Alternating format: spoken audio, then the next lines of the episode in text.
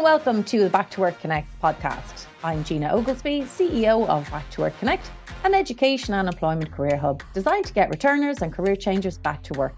In each episode, we will discuss topics that are important to you, including financial well-being, mental health, and the supports available to help you get back to work. In this episode, we are joined by Niamh de Búrca, founder and CEO of Sprout Plans, to discuss redundancy packages. You're very welcome, Neve. Thanks, Gina. So, today we're going to discuss redundancy and the financial consequences of losing your job. So, what is redundancy and what are your employer's obligations? So, first of all, I suppose to be clear, you know, redundancy is not dismissal. So, redundancy is when the job, your job in your company no longer exists, right? A genuine one is where your employer has a real business reason to make you redundant and they must be able to justify it. So, for example, reasons for redundancy might include like uh, financial difficulties within the business, if there's a lack of work, so therefore you know you don't have anything to be doing there. If the business is being reorganized, um, so for example, your employer was originally doing loads of accounting and now they're going to do loads of tax, and you don't have the tax qualifications. Or, you know, I suppose worst case scenario if, if the business is, is folding altogether or closing altogether for whatever reason this would be compulsory redundancy and you know you don't have a choice about being made redundant. You're taking redundancy unfortunately. But sometimes when an employer continues like we'd see this a lot with with banks obviously not ulster bank in ireland but with other banks that they might say well, we're doing a reorg and we are going to cut 10% of the workforce. And we've seen a lot of that with tech companies recently. They'll just say 10% across these teams x y and z. We're going to cut them back but they give everyone in the team the option to put themselves forward for redundancy.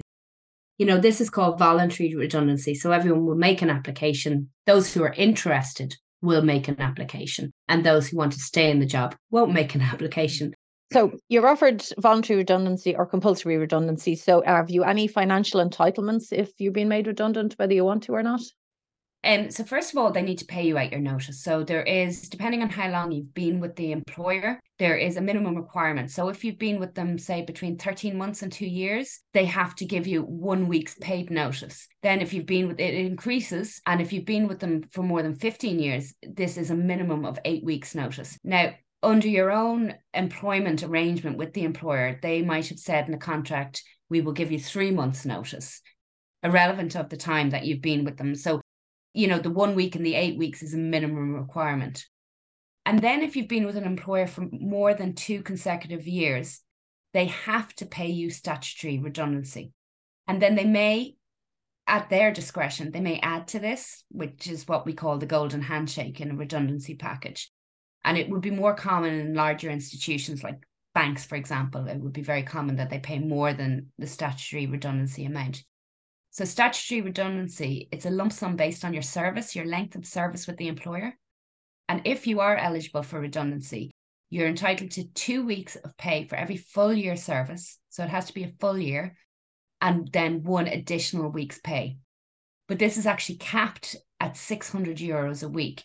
So if you were to earn a thousand euros a week from your employer, your statutory redundancy would be based on 600 euros a week. And so, how are these payments then taxed? So, there's two different payments to be considered here. So, first of all, we spoke about being paid in lieu of notice, and you may or may not have to work for the employer during that time. That's still subject to income tax under the normal rules. So, that's part of your contractual arrangement. But then you have the lump sum, which is which is taxed differently, and the statutory redundancy is never taxed. So that is tax exempt, and it's exempt from tax, USC, and PRSI. Over and above this, if your employer pays you additional lump sum, the golden handshake, there are a number of different ways to calculate a potential tax liability on this. And what tends to happen is you would weigh up your options with regards to all of them to work out what is the most efficient thing for you. So, first of all, there's a basic exemption. And here, the first 10,160 euros plus 765 euros for every full year of service is exempt from tax, USC, and PRSI. And then above that, any lump sum, so above your statutory and your basic, any lump sum is then subject to income tax and USC, but not PRSI. So then there's a second exemption um, that to be considered, and this is called the increased exemption. So if you haven't taken another redundancy in the last 10 years, and if your pension lump sum from that pension, the present value of it is less than 10,000 euros, you may wish to consider this. So what it does is it adds another 10,000 euros onto the tax-free element of the redundancy package. Now, if you were to do that, you give up your right to take a tax free lump sum from that pension when you choose to retire the pension down the line. So it needs to be weighed up very carefully as to whether this is a good option for you. And then finally, we have the standard capital superannuation benefit. So I'm just going to call that SC, SB, if you don't mind, Gina. Sure. This is very beneficial for high earning individuals, or maybe if, you know, you might get some of your packages shares or something like that. And here, what they do is they look at your average earning over the last three years, along with your length of service. And you can then choose whether you're going to waive or not to waive your tax free lump sum from your pension scheme. So, say, for example, Sam earns 100,000 euros from company A and she's been with them for 20 years. She's 50 years old. And say the net present value of her future pension is 50,000 euros. Under the SCSB, if she does waive her future pension tax free element, she would claim up to 133,000 of a lump sum tax free. But if she doesn't waive her future pension tax free lump sum, this tax free element is reduced by 50,000. So the net present value of her pension, but it's still 83,333 euros of a tax free lump sum versus the basic, uh, which we mentioned above, is 10,160 plus 765 for every full year. So for her 20 years. So it's still more if she looks at the SCSB and that option is available to her. But really, I think it is a very complex area and it is important to talk to an accountant really about all your, all your different options. I was just going to say, it sounds like it's it's incredibly complicated. So, can you take as many tax-free lump sums as you wish during your lifetime? So there's actually a lifetime limit on redundancy, mm-hmm. tax-free redundancy uh, payments of 200,000. So if you're, I'd say, fortunate enough to be with a number of employers and you're with them like, you know, each employer 10 years and they're all paying you redundancy mm-hmm. packages. Once you get to 200,000 of tax-free lump sums, excluding the statutory, that's the maximum amount. It's a lifetime limit of tax-free redundancy lump sums. But this is very different from the first mm-hmm. 200,000 in a pension tax free lump sum that you can take. So you could still, you know, leave your pension lump sums, retire, and be in a fortunate position to also take 200,000 from your pension tax free at retirement. It's interesting to know that uh, that there's there is a cap on it. Or you could choose to keep your tax free lump sum from your pension at retirement and say that's worth 50 grand today. So you can only take you take a lower tax-free lump sum, we'll say of 83 today. You still have a tax-free lump sum from your pension. But you can then carry forward, you can get more redundancies up to the 200,000 and you can still take your tax-free lump sum from that pension at retirement. So that's why the pension element comes into it. So it's, ultimately, you need to be really careful about um, taking lump sums in case they affect your pension um, options yeah. when you get there. Yeah, you know, it sounds really exciting to get this big lump sum now, but really what you want to do is you do want to sit down and weigh up all the options and what it means. So I was saying in that previous example that Sam is 50. Sam might choose to not waive her right to a pension lump sum. She might take her redundancy now and she might transfer her pension into a PRB and then retire it and take another tax free lump sum from her pension at the same time and start drawing an income. So there's a there's there can be great planning opportunities. I think that's the main thing, and really to sit down with an accountant and go through it. Yeah, I think you're right. I think the accountant or sit down with a financial planner to actually before you make any decision is the best the best way forward. Without a doubt, yeah.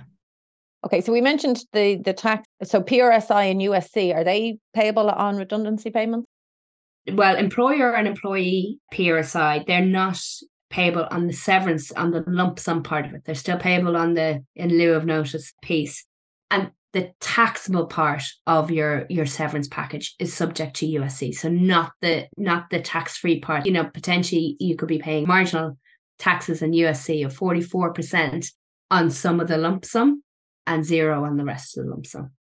So ultimately, your employer calculates your your wages and pays the revenue on your behalf. Is that the same when it comes to calculating your redundancy payments? Yeah, it's your employer again. And most of the time, they'll actually assume the basic calculations. So, the, again, the 10, 160 plus the 765 per year. So, they'll, they, most of the time, they will apply that assumption and they'll pay it over to revenue. Now, you also must file your annual tax return as well, declaring that lump sum in the year. But, you know, if I'm talking to an accountant, you didn't agree that the basic exemption calculation was the best way, the most efficient way of calculating the tax due on your lump sum, you can actually make a retrospective uh, claim through your online services with revenue. Okay, so redundancy payments might therefore give you an indiv- you might get a nice little lump sum from a redundancy. So you know, if you're offered voluntary redundancy, you know, and you've been there for a good few years, would it be worth going for it? Well, this is all down to the uh, individual person, really, Gina. You know, what are the personal circumstances surrounding the offer of redundancy, whether you should take it or not? Yeah, you know, for some people, they see they've worked in a company 20 years, they see huge potential for a nice big lump sum. Maybe their employer might be offering five weeks for every year that they worked and they're saying this is a big lump sum. This could clear my mortgage. I'm debt free this is fabulous. That's great but don't be clouded by the lump sum. Think about what does life after lump sum look like? Because if you've got another 20 years to work or 30 years to work how are you going to support yourself financially? Now it can be great if you've built up a nice pension. You know maybe some people can afford to retire early. You know, if they're in their 50s, they might decide, well, I'm actually going to take my lump sum, I'm going to clear my mortgage, I'm going to take my lump sum from my pension, and I'm going to retire early. Um, you know, that that's what my strategy is going to be. But other people might need more money and they might be at that age, you know, maybe in the 50s. How employable are they? What are they going to do? Are they going to go right back into the same role that they were doing? Are they a bit sick of it? Are they frustrated? You know, so it can also present a great opportunity, especially for returners, Gina. You know, people who want to do something different. You know, they've worked 20, 25 years doing a career. They want to retrain. They want to go into marketing. They, you know, they really have developed a flair for it, but they don't have the qualifications. So a lump sum can give people great opportunities to take different paths when given compulsory redundancy, um, but you're not happy with the packages or the fact that you're being made redundant or the, you know, the, the redundancy package, um, is there anyone you can talk to? Is there any sort of complaint you can make? Or um, we know we've heard a lot of recently, a lot of big tech companies letting huge amount of people go, and you know, you often hear the employer say like we've there's a real generous uh, redundancy package, but you often hear people who only get basic uh, redundancy, even though they've been there for, you know, 30 or 40 years. Is there anyone you can talk to? Have you any grounds to um, fight the decision? Well, I think first of all, you know, when I talked about the statutory redundancy at the start and, you know, the, the minimum notice periods and things like that, that's the obligations that the employer must meet. And unfortunately, you know, if it's compulsory redundancy, there's a reason why your employer is letting you go. Um, you know, maybe they don't have the cash flow there. So if they don't give you your compulsory statutory redundancy amount, you know, then you have a claim. But unfortunately, that's all the employer is required to do. But if you feel that your redundancy has been unjust, so say if you feel that they're only making me redundant because I dated his brother before, you know, something really trivial like that. I just use it as an example. If you're unhappy with the reasons why they are making you redundant, you can go to the Workplace Relations Commission and there's an online form to raise a complaint with, with the WRC. But the thing is that all complaints must be made within six months. In certain circumstances, like say there's extenuating circumstances where you weren't able to file within six months, you it can be extended up to 12 months. But really, if you feel that the redundancy has been unfair, you can challenge it with the WRC, must do it within six months. So, for somebody who's either been forced to or opts to take a redundancy lump sum, uh, what steps do you recommend they take? But I think first of all, it's about the you need to sit down and think about what does life after redundancy look like. You know, if you've been working in a job for a long period of time and it's a big lump sum, which makes it very attractive. There's a lot of um, you know, you might have become institutionalized. You could have been 20 years with the same employer. So you have to sit down, maybe a bit of career coaching and think about, you know, what do the next steps look like, you know, before you make the decision. You might you might choose to retire, as I said earlier on. You also need to consider as well, it's great to dream about having this fabulous part-time job after you after you take your redundancy. But what are the actual chances? So you need to be practical about things as well. What do you need to do? Do you need to retrain? You know, what steps do you need to do to make sure that life post redundancy happens? And what if you don't get the job? Can you afford to live? So just I suppose thinking about, you know, the personal aspect of it and then the financial aspect of it. And the third thing, Gina, would be it's very important to talk to an accountant.